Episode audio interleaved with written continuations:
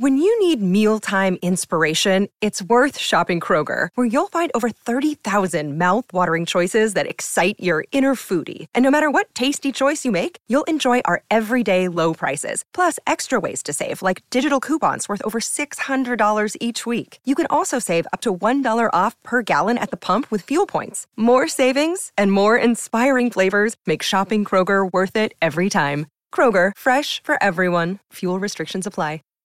Save big on brunch for mom, all in the Kroger app. Get half gallons of delicious Kroger milk for 129 each, then get flavorful Tyson natural boneless chicken breasts for 249 a pound, all with your card and a digital coupon. Shop these deals at your local Kroger, less than 5 miles away, or tap the screen now to download the Kroger app to save big today. Kroger, fresh for everyone. Prices and product availability subject to change. Restrictions apply. See site for details. Wow, so much is going on in the world of Lord of the Rings.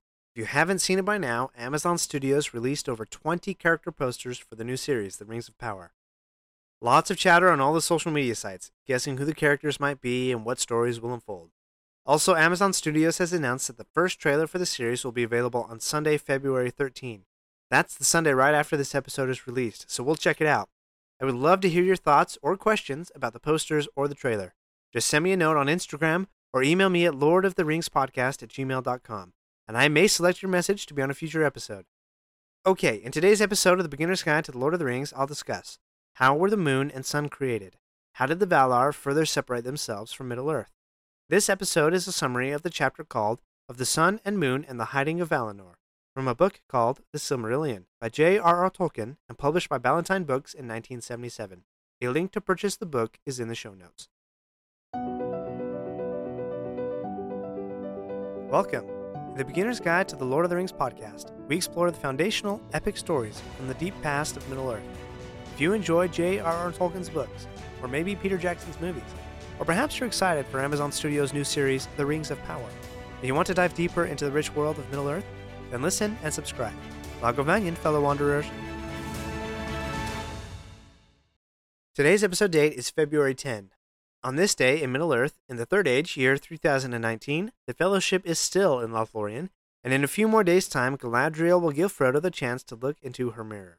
Also, in a few more days, Gandalf's body will return to life after his fight with the Balrog. This is adapted from Today in Middle Earth History Calendar on theonering.net. Okay, let's do a quick map check.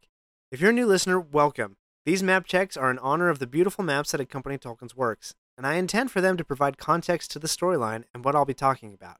That said, Tolkien's works are complicated, so if nothing in this map check makes sense, back up a few episodes, maybe even episode 1. Or feel free to wander, because, like what Bilbo said about Aragorn, not all those who wander are lost. Okay, it is the first age of Middle Earth.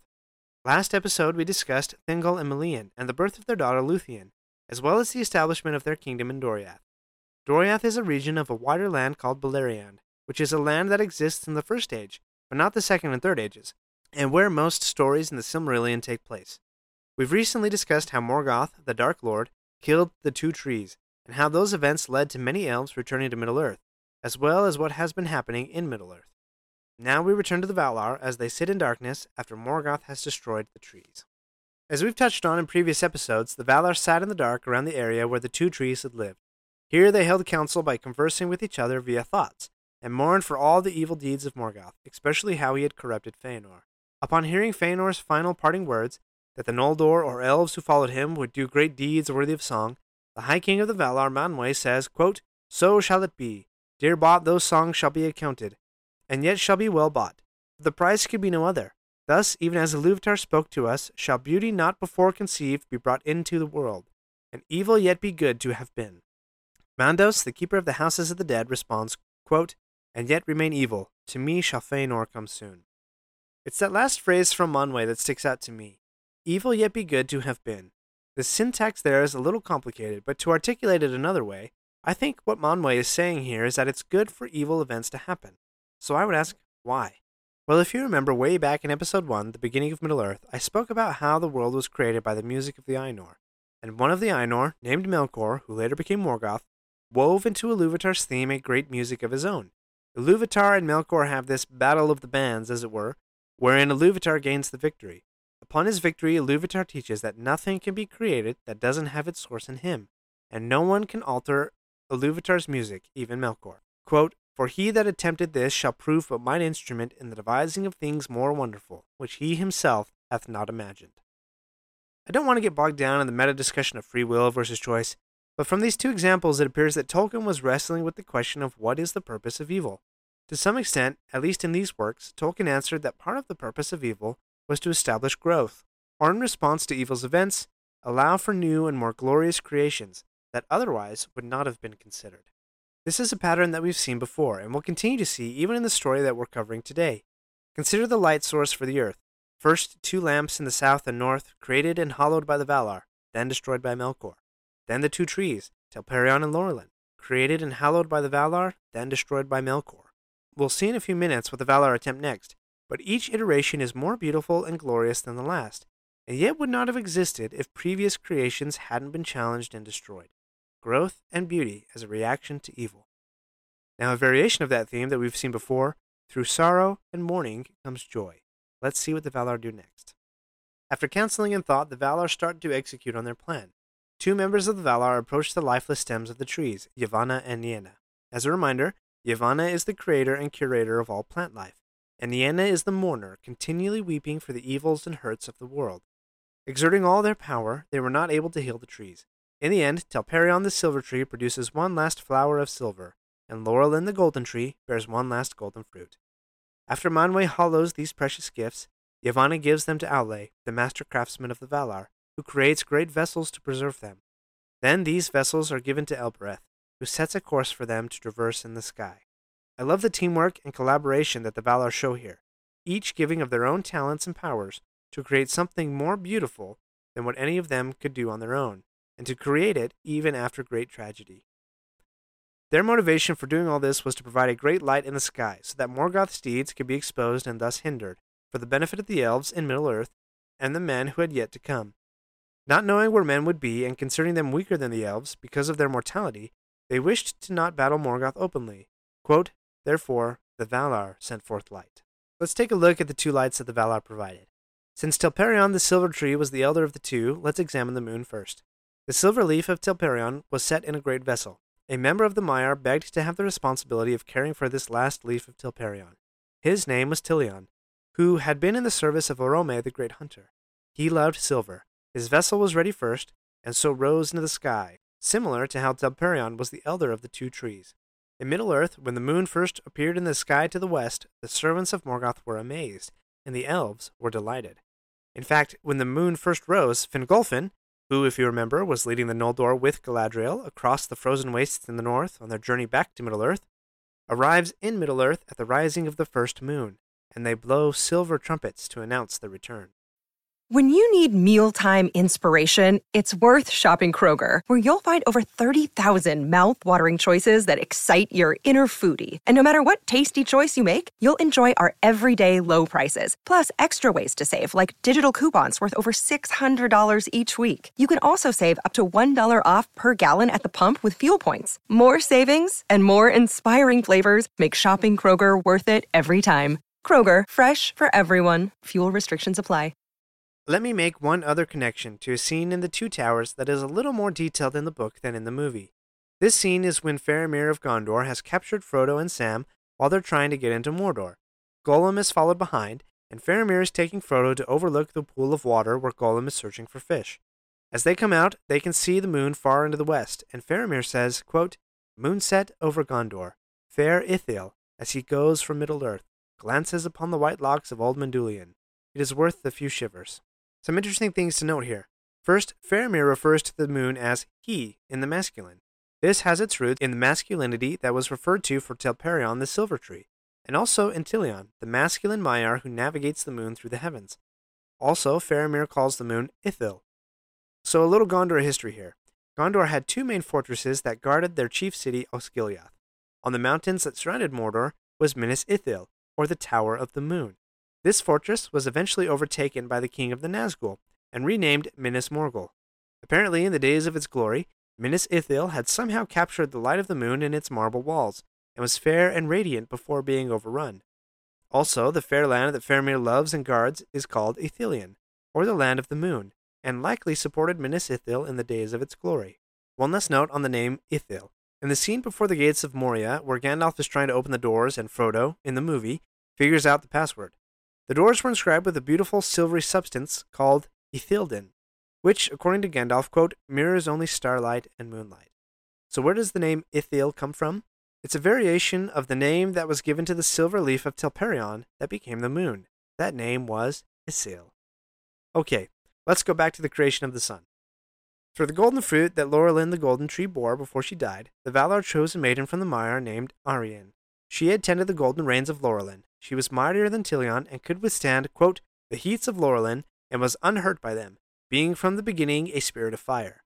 When she takes to her task of tending the sun, she sheds the form that she had taken, and reveals herself as a splendid and brilliant flame. The moon had journeyed through the sky seven times when the sun finally arose. Quote, and the first dawn of the sun was like a great fire upon the towers of the Pelori. Then indeed was Morgoth dismayed. Let's draw another connection here. Remember the Minas Ithil was the Tower of the Moon, but its twin fortress in Gondor was Minas Anor, the Tower of the Sun. Anor, the name of the tower, is derived from the name the Valar gave to the last golden fruit of Laurelin, Anar. This tower, Minas Anor, eventually changed its name to one that you are likely familiar with, Minas Tirith, the Tower of the Guard. Yes, that white city built on the edge of the mountains, with the dead white tree where Gandalf and Pippin met Denethor. That city was once named Minas Anor in honor of the sun and the golden fruit from Laurelin. Elbereth, the member of the Valar who has charge of the stars and heavens, purposed the moon and sun to follow a steady yet staggered course in the sky, so that Middle Earth would always have great light, and thus the deeds of Morgoth might be hindered. But Tilion, in charge of the moon, was ever drawn to the brilliance of the sun, and became unsteady in his timing, sometimes appearing in the sky with the sun, and even sometimes eclipsing its light. Morgoth, for his part, hates the moon and sun, no surprise there, and attempts to destroy them as he has the previous versions of light, the lamps and the trees. But Tilion is victorious against Morgoth's servants, and Morgoth didn't even dare to come to the sun, even if he had the power to do so. So instead he creates and sends forth great vapors and clouds to cover his fortress in Thangorodrim. A couple of last things to note on the moon and sun. Here's an interesting line that Tolkien wrote, quote, The sun was set as a sign for the awakening of men and the waning of the elves but the moon cherishes their memory. So we see here that the days of the sun are a time when the power and bliss of the elves is diminishing, whereas men, the second born, have the time of their growing and golden days, pun intended, while the sun shines. The elves, as first lovers of the stars, also loved the gentle silver light from the moon. And while the moon and sun are both glorious in the splendor and light, neither of them, quote, can recall the light that was of old, that came from the trees before they were touched by the poison of Ungoliant. That light lives now in the Silmarils alone. So remember, of the fate of the two trees of Valinor, all the tales of these elder days are woven, and the light that the trees produced lives only in the Silmarils, which Feanor created and Morgoth stole. The Noldor, those elves who follow Feanor, have returned to Middle-earth, in large part to reclaim the Silmarils, and thus reclaim the light of the two trees of Valinor. One last event in this chapter before we end. Because of Morgoth's assault on the moon, and because the Valar did not know if or where men had awoken, the Valar did not want to wage an open warfare with Morgoth as they had previously done on behalf of the elves. So they opted instead for a strategy of defense and, quote, a sleepless watch. They raised the mountain fence around Valinor even higher and erected tall towers near, near the elven cities. In the seas outside of Valinor, they raised a chain of islands that were extremely difficult to navigate due to the mist that perpetually surrounded them. The seas were filled with, quote, shadows and bewilderment, which I find interesting that those same words are used to describe the girdle of Melian, which the Maiar Melian wove around the land of Doriath. See episode 8 for a brief description. In this way, Mandos' earlier prophecy came true, that Valinor would be shut to the Noldor. Indeed, though they sent many emissaries, none ever reached Valinor, except for one that we'll get to in another episode, but Tolkien describes as, quote, the mightiest mariner of song. Okay, let's recap. The two trees of Valinor provide a source of silver and golden light as their dying gift. The Valar fashion vessels for these light sources and choose from the Maiar to pilot these vessels in the sky, far from Morgoth's reach. The moon, from the silver leaf of Telperion, rose first. The sun, from the golden fruit of Laurelin, was a gift of the Valar to hinder the designs of Morgoth. Thank you for listening.